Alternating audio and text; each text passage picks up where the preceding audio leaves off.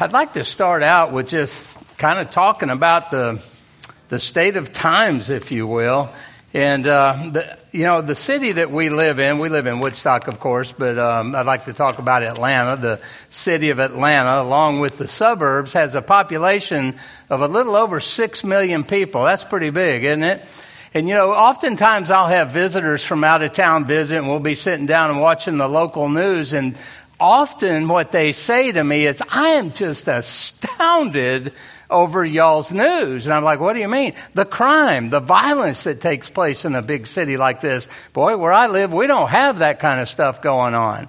Well, you know, I, that caused me to investigate a little bit. And, you know, the total number of violent crimes, violent crimes, year to date for 2021 as of one week ago in just the city of Atlanta proper, not including, I said it's 6 million, including the suburbs, the city alone is only 400,000. Here's the crimes. Year to date, 44 murders, 55 rapes, 260 robberies, 841 aggravated assaults, 484 burglaries, 3,212 larcenies from autos, 1,672 other larcenies and 1,185 auto thefts for a grand total year to date of 7,753 violent crimes in the city of Atlanta. Well, maybe you're like me and you've wondered where, where does all this violence come from? Well, the true answer to that question, guess what? It's not a very popular one. The true answer to that question is that these things come out of our hearts. Jesus said in Matthew 15, 19, For out of the heart comes evil thoughts, murders, adulteries, fornications, thefts, false witness, slanders. You know, and all kinds of excuses are given for why people sin. The classic is, the devil made me do it, right? Or how about this? This is very common as well. A husband is arguing with his wife and he says, well, if you hadn't said that, I wouldn't have fill in the blank, right? But at the end of the day, guess what? We have no one to blame for our sins other than ourselves. We sin because we choose to sin because we're forced, we're not forced into it by the devil or any other external power. We have no excuse. It's us. Man sins because we decide to sin and then we do just that. One author has said this, sin is the inner kink in the works that skews perceptions, skews goals, skews our choices. It erases God from his universe. The Bible comes at it this way in Genesis 6 5, speaking of man. Every intention of the thoughts of his heart was only evil continually. That doesn't mean that every one of us walks around committing murder and rape and at every moment we're looking for a crime to commit. It means that there is something fundamentally bent in what every one of us are like. Psalm 58 3 says it like this The wicked are estranged from the womb. They go astray from birth speaking lies. Ecclesiastes 9:3 captures that idea well. It says, quote, the hearts of the children of man are full of evil, and madness is in their hearts while they live. We could say it like this. There's a madness in our hearts in the way that we live. There's a kind of moral madness that makes us erase God. Violent crimes against others is nothing more than the manifestation of the wicked, sinful heart. We've all been angry at someone in our lives, right?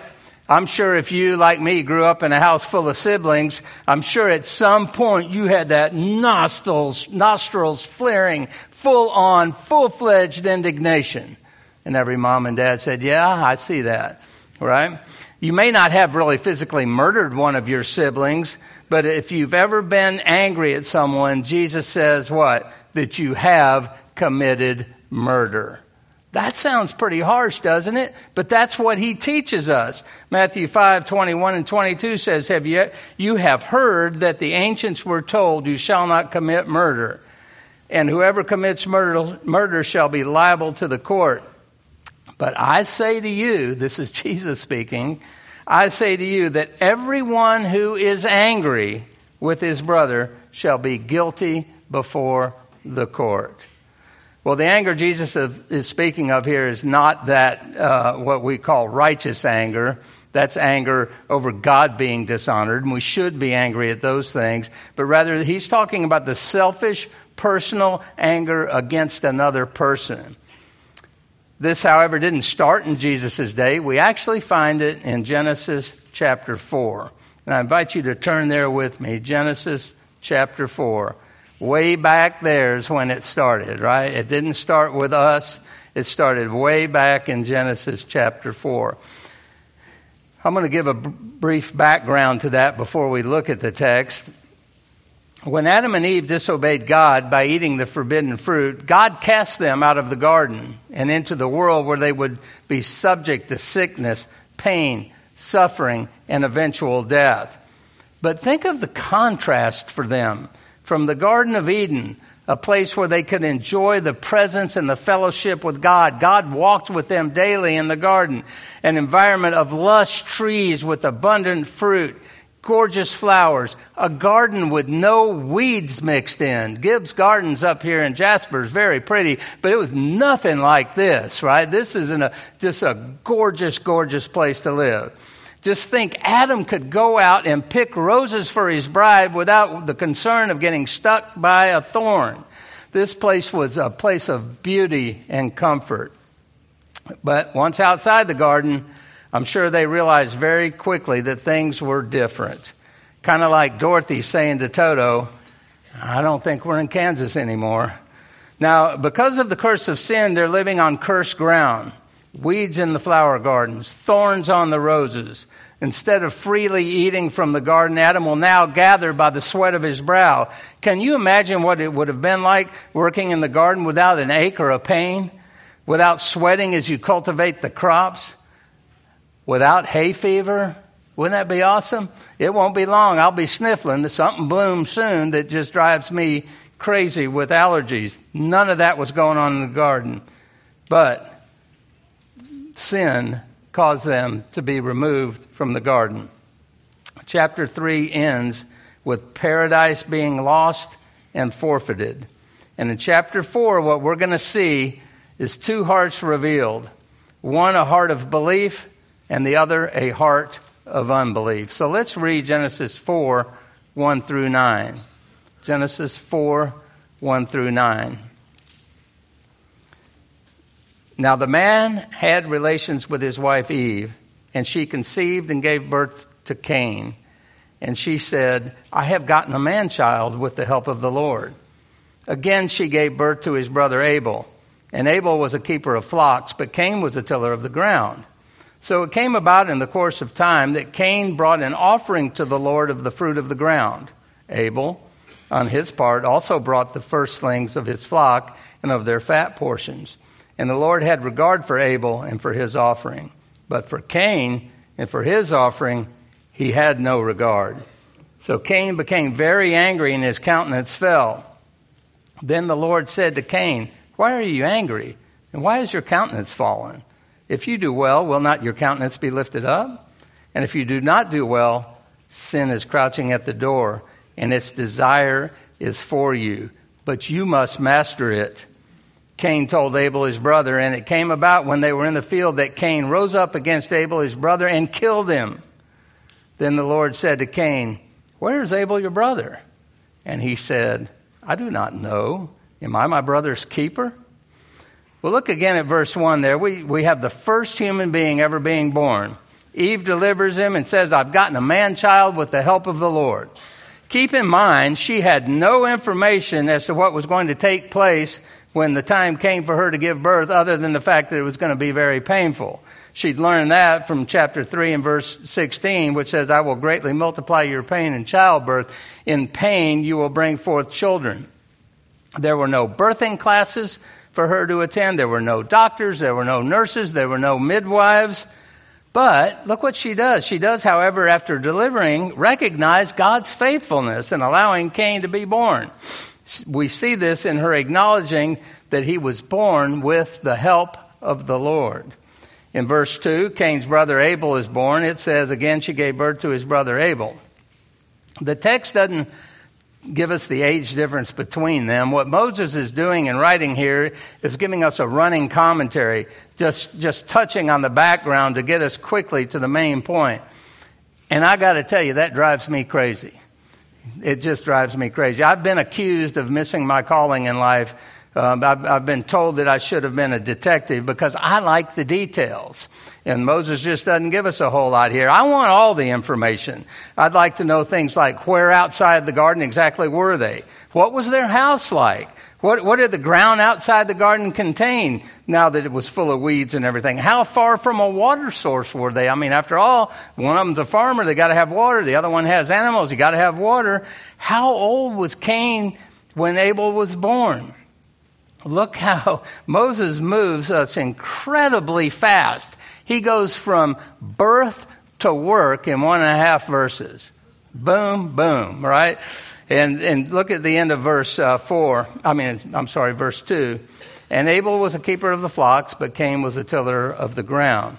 So we see that work was not a new concept. Obviously, Adam had worked from the point where God had given him responsibility before sin to cultivate and, and keep the garden. We read in chapter 2, verse 15 then the Lord God took the man and put him into the Garden of Eden to cultivate it and to keep it. Well, after his sin, Adam continued that occupation, but now he's working outside the garden, and as we've already said, the ground was very different at this point. And now keep in mind, there are four people on the earth at this time. Four. So I'm sure that Cain and Abel took on chores around the house at a very early age, right? Uh, Cain was a crop farmer, Abel was a shepherd we should not look at one occupation as being better or above the other. I'm sure just like you and I, they're working the job that best fit their talents and their desires. Verses 3 and 4 tell us these. It says in verse 3, So it came about in the course of time that Cain brought an offering to the Lord of the fruit of the ground. Abel, on his part, also brought of the first firstlings of his flock and of their fat portions. So they're working, they're living together, and now we see that both brothers are worshiping. Well, the detail want to know kind of guy, where did they learn to worship? Well, we can rightly assume that they would have learned to worship from their parents. After all, Adam and Eve in, in chapter 3 verse 21 had seen God himself provide a sacrifice for them after they fell into sin. And the words here that it came about in the course of time can be translated at the end of a certain period of time. And what this is doing is it indicates that, that God had a specified time of worship, and they both came at that time. There must have also been a specific place to come and worship. Perhaps an altar had been built and used by Adam. The text isn't explicit in giving us uh, answers to that, but some of the questions that, that might be coming to our minds for guys like me is we got to be really careful that we're not speculating, right? We're not reading into the text what's not there. But what is clear is that the material for the offering each brought was from their chosen occupation. Wouldn't you expect a farmer of crops to bring something from the ground? And we'd certainly expect the shepherd to bring something from his flock. The Hebrew word that's used here for offering is the word minchah, which in other portions, like in Genesis 32:20, it's translated present. So we could say that the brothers were bringing a present to the Lord. God doesn't make a distinction between those two offerings. I think that's really important for us to, to think about. Fruits and vegetables are not an inferior offering compared to an animal offering. In fact, many Old Testament offerings called for fruits and vegetable offerings. Leviticus 2 1 and 2 says, Now, when anyone presents a grain offering as an offering to the Lord, his offering shall be of fine flour, and he shall pour oil on it and put frankincense on it. He shall then bring it to Aaron's sons, the priest, and shall take from it his handful of its fine flour and of its oil with all of its frankincense. And the priest shall offer it up in smoke as a memorial portion on the altar, an offering by fire of a soothing aroma to the Lord.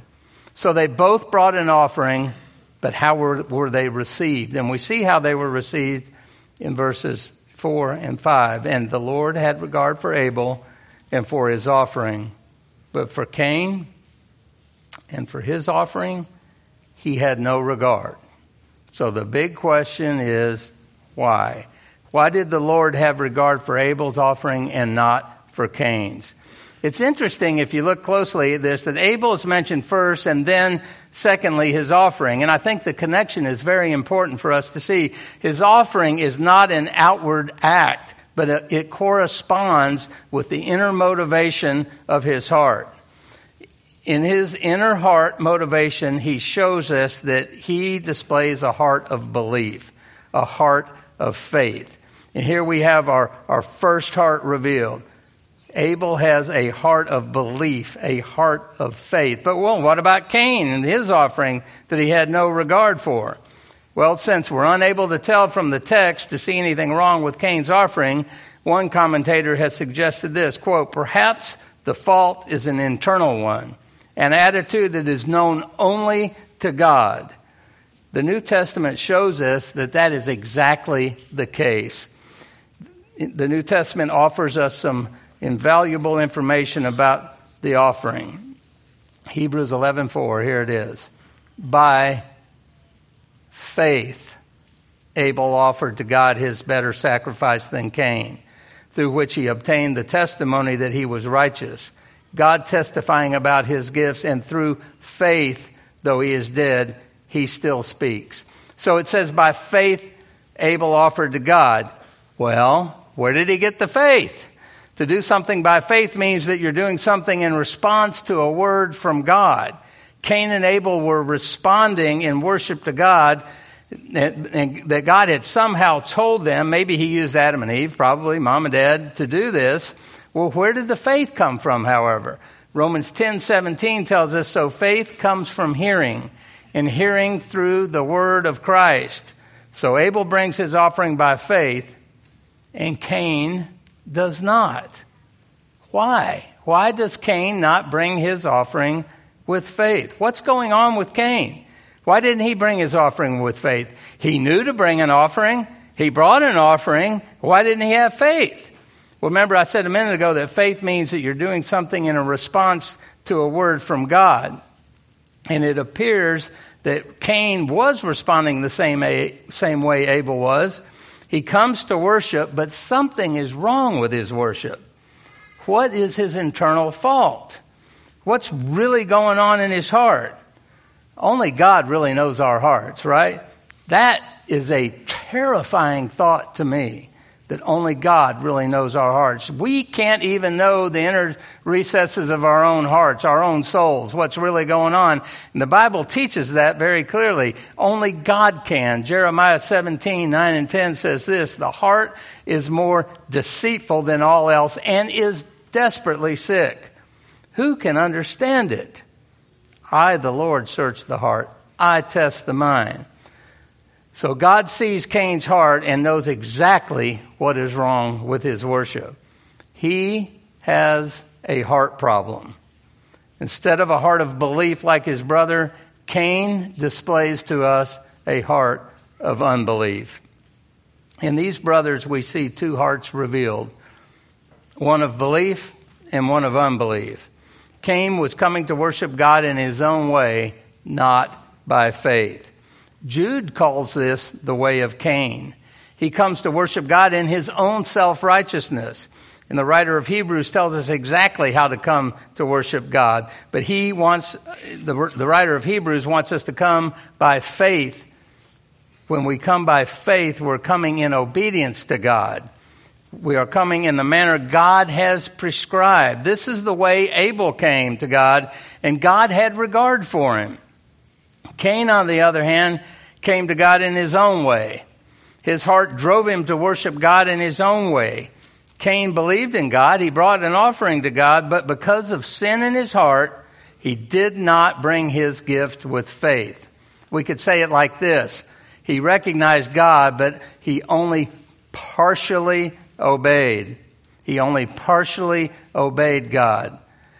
He recognized God, but only partially obeyed him. He evidently thought that he could approach God in whatever way he wanted. Sounds kind of familiar, doesn't it?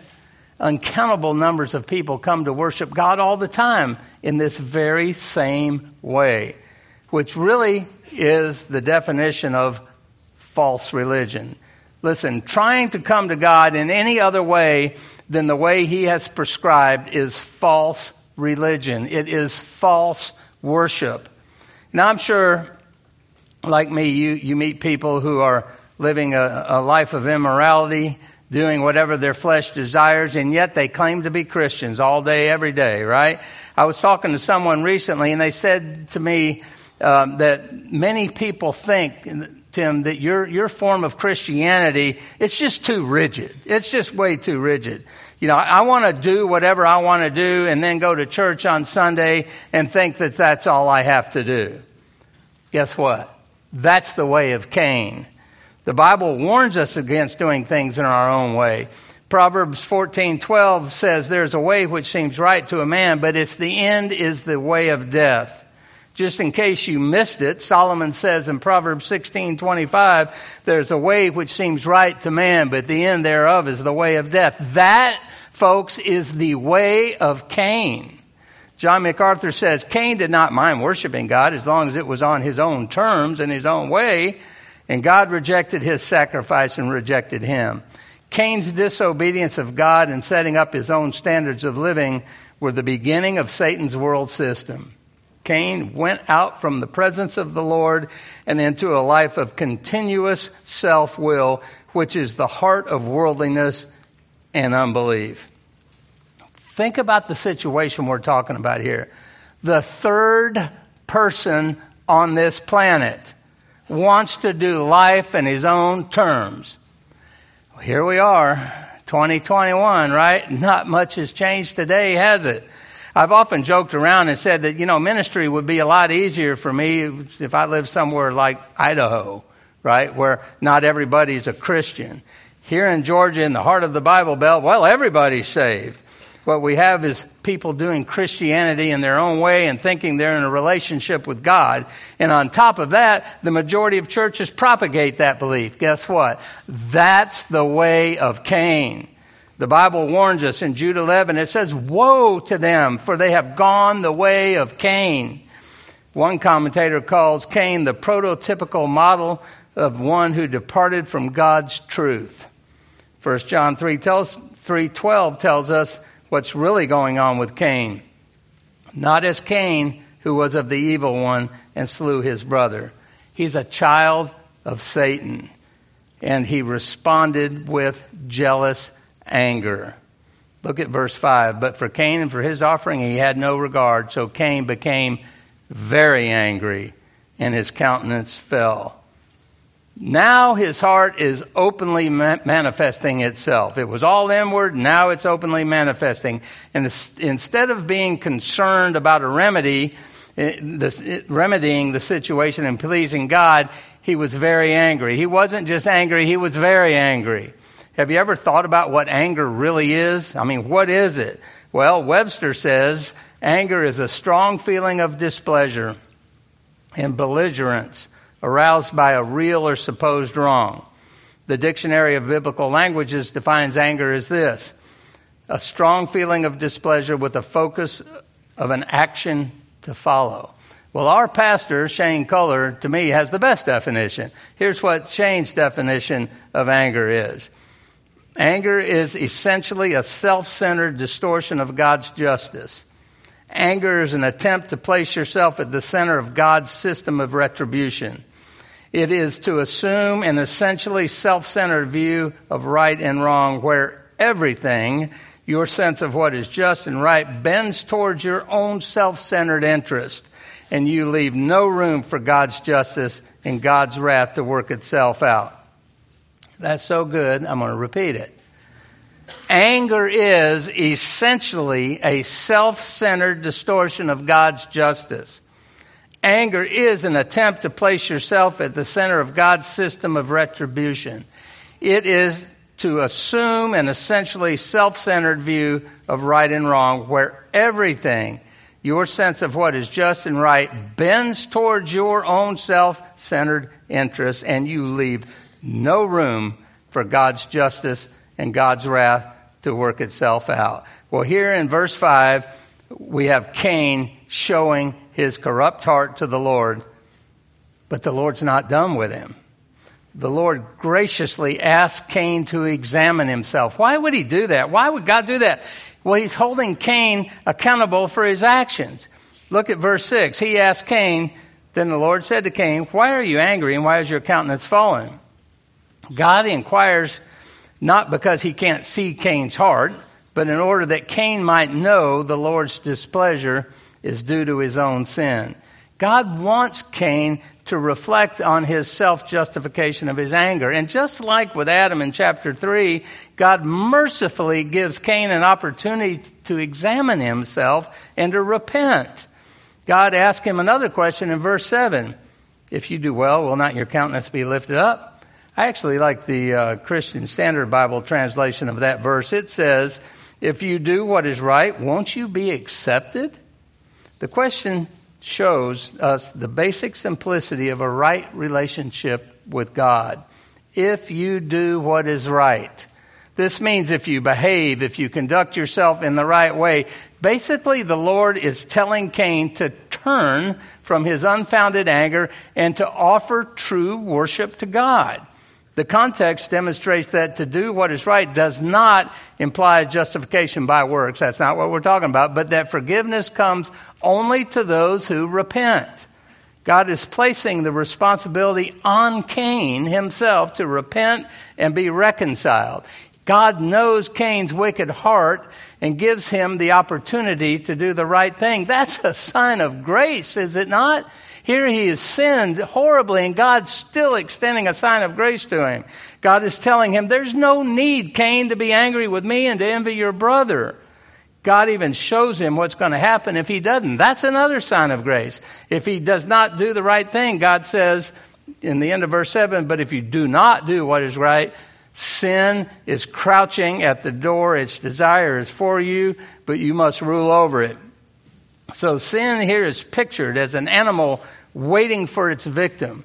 Guess what? It's very, very patient sometimes in waiting for its victim. It's very, very patient and knows the exact moment to lunge. And its, its, its desire is for Cain. It's ready to pounce on him and, and devour him. What in the world now? We got to answer this question. What in the world can Cain do about his sin's desire to consume him. There's still a moment, uh, still a moment of choice left for Cain. God again graciously tells him what he can do. He says, but you must rule over it. Here's the age old struggle of good and evil, right? Any one of us filled with envy and strife is prey for the evil one. Don't think Cain's out there on an island by himself. Any one of us are right there with him. So how is Cain to rule over his sin? He's not to give in to sin. Instead, he is to master it, to rule it. It's important for us to realize that Cain does have a choice. He is capable of making the right choice. If that weren't true, then God wouldn't have said, if you do what, what is right, that, that would be meaningless for God to say that. He tells Cain he must rule over it. He must master it. Well, how about us? Here we are all these years later. Are we to rule over our sin? Are we to master our sin? Absolutely. And the apostle Paul gives us some very clear instructions on that. Some very clear instructions on how to rule over our sin. Flip with me real quick. You can hold your finger there in uh, Genesis 4. Look at Romans chapter 6. Romans chapter 6. And let's read uh, verses 11 through 14. Clear instruction on how to rule over sin in our lives. Verse 11. Even so, consider yourselves to be dead to sin. What does that mean? That means to think about it, count it as real, dead to sin, but alive to God in Christ Jesus. Therefore, do not Circle that, right? Do not let sin reign in your mortal body so that, you, so that you obey its lust. And do not go on presenting the members of your body to sin as instruments of unrighteousness, but Present yourselves to God as those alive from the dead, and your members as instruments of righteousness to God. For sin shall not be master over you, for you are not under law, but under grace. Isn't that wonderful? We have the responsibility there to not let that sin rule over us. Listen to this quote from Matthew Henry. Quote, but as unholy lusts are not quite rooted out in this life, it must be the care of the Christian to resist their motions, earnestly striving that through divine grace they may not prevail in this mortal state. There is strength in the covenant of grace for us. Sin shall not have dominion. Sin may struggle in a real believer and create him a great deal of trouble, but it shall not have dominion. It may vex him, but it shall not rule over him. Cain, however, did not do what was right, which was to repent of his sinful, unbelieving heart. And sin did indeed pounce on him, and sin indeed did destroy him. Look at verse 8. Cain told Abel his brother, and it came about when they were in the field that Cain rose up against Abel, his brother, and killed him. Now, there's numerous suggestions as to what Cain told Abel, but we can't know for sure, so we're not even going to go there. But what we are sure of, because the text clearly tells us, is that Cain rose up and killed Abel. He murdered his own brother. His own brother. Four people on the planet, and he eliminates one of them, his own brother. Why? He's reacting to being confronted with his sin. He killed his brother because he's reacting to being confronted with his sin. God confronted him about his reaction to the rejection of his offering, and that's how he responded. Remember how Adam responded when God confronted him? He, he made all kinds of, of excuses. He blamed his wife and he bl- even blamed God, but he didn't kill anybody. Cain, however, couldn't restrain his resentment and bitterness, and he vents his anger, and Abel's the one who gets it. But you know what? You and I are foolish if we suppose that we're incapable of just as serious a sin. Listen, an evil desire is the first step towards a more wicked act. James tells us in James chapter 1 verse 14, but each person is tempted when he is lured and enticed by his own desire. Then desire, when it is conceived, gives birth to sin. And sin, when it is fully grown, brings forth death. And if we do not flee from evil desires, we may find ourselves giving up control to the enemy.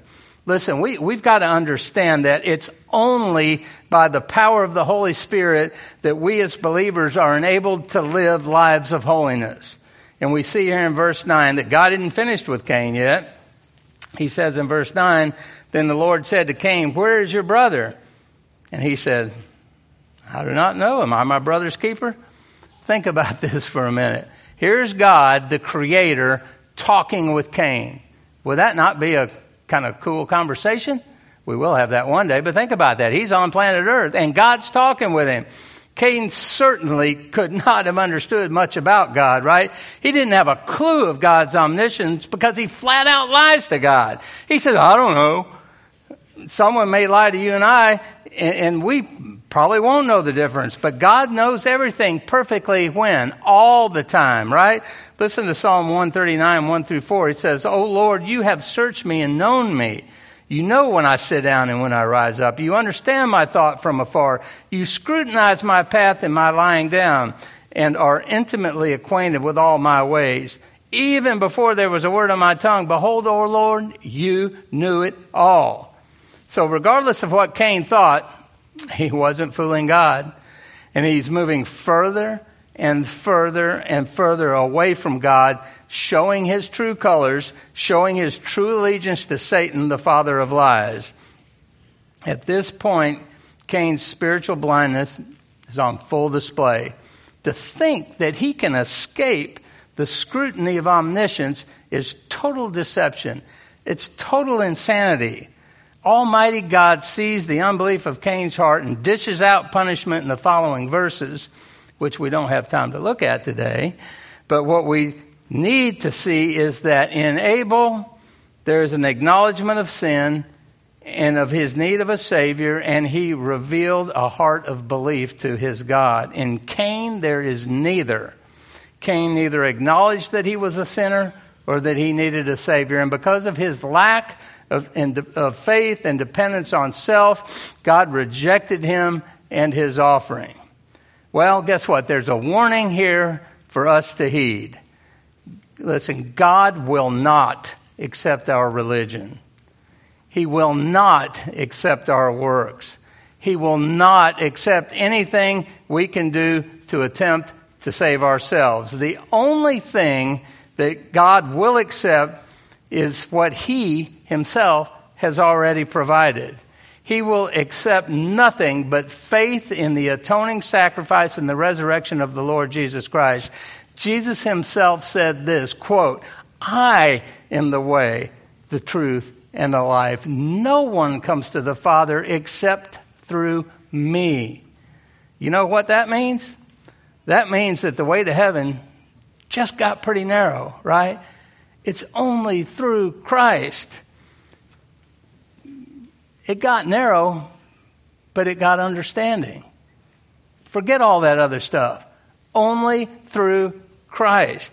Cain revealed his lost condition through an unbelieving heart. He refused to come to God God's way. And in short, what he did was he rejected the gospel of grace and he, and God rejected him. So here's another point for us all to ponder as we close. What does your heart say about you? Have you believed the gospel? Are you trusting Jesus and what he did as the only hope you have for salvation? Or is your hope in other things? Things like good works, religious deeds, a good life, church membership, baptism, and the list could go on and on, right? But none of those will ever save us. God's plan is very simple, and He lays it out in multiple places in Scripture. Here's my favorite one Romans 10 9. That if you confess with your mouth Jesus is Lord and believe in your heart that God raised him from the dead, you will be saved. Listen, if you're here today and you've never done that, please know that the Word of God is very real. There is a very real heaven that believers in Jesus Christ, those that have trusted Him as their Savior and Lord, will spend all of eternity with Him. All of eternity with Him. But just as real as heaven is, there's a hell. That those who haven't trusted Christ as their Lord and Savior will spend all of eternity in torment in hell, separated from a holy, loving God. So if you haven't trusted Christ as your Savior, I, I invite you to do that this morning. I invite you to go to the reception at the end of the service down the hall, talk to one of the pastors there, and they can more fully explain the gospel to you. Well, let's pray. Holy Father, your word proves that the entire world is guilty before you. And Lord, we know that if left to ourselves, we would perish as we truly do deserve. We desperately need you. We are fallen human beings, and therefore, Lord, we could never achieve righteousness on our own. And your precious word teaches us how vile sin is, how vile we are, and how hopelessly in bondage to evil we are, and how miserably worthy of judgment our sins have made us. God, we, we understand your hatred for sin. You're holy. Your law clearly manifests your holy nature to us, leaving us stripped, barren, and guilty so that we can only run to you for mercy and Lord, your word bids us to come boldly, and it reveals you to be a God of boundless compassion and grace, a God who eagerly forgives all penitent, believing sinners. So, Father, I pray this morning that for those who may be here that don't know you, that you would move in their hearts and call them today. And we thank you, Lord, for the blood of Jesus Christ who, that continually, faithfully, and justly cleanses us from all our sins. Father, please multiply your grace in our lives today. Make us sensitive to the approach of sin and temptation. Increase our loathing of all that is evil and heighten within us a godly fear that restrains our fleshly tendencies. Lord, please overwhelm our hearts with the purifying power of your word and your spirit. Fill us with compassion. Perfect your love in us, arousing us to thirst for holiness and kindle a passion within, within us to serve you. We pray in the wonderful name of Christ. Amen.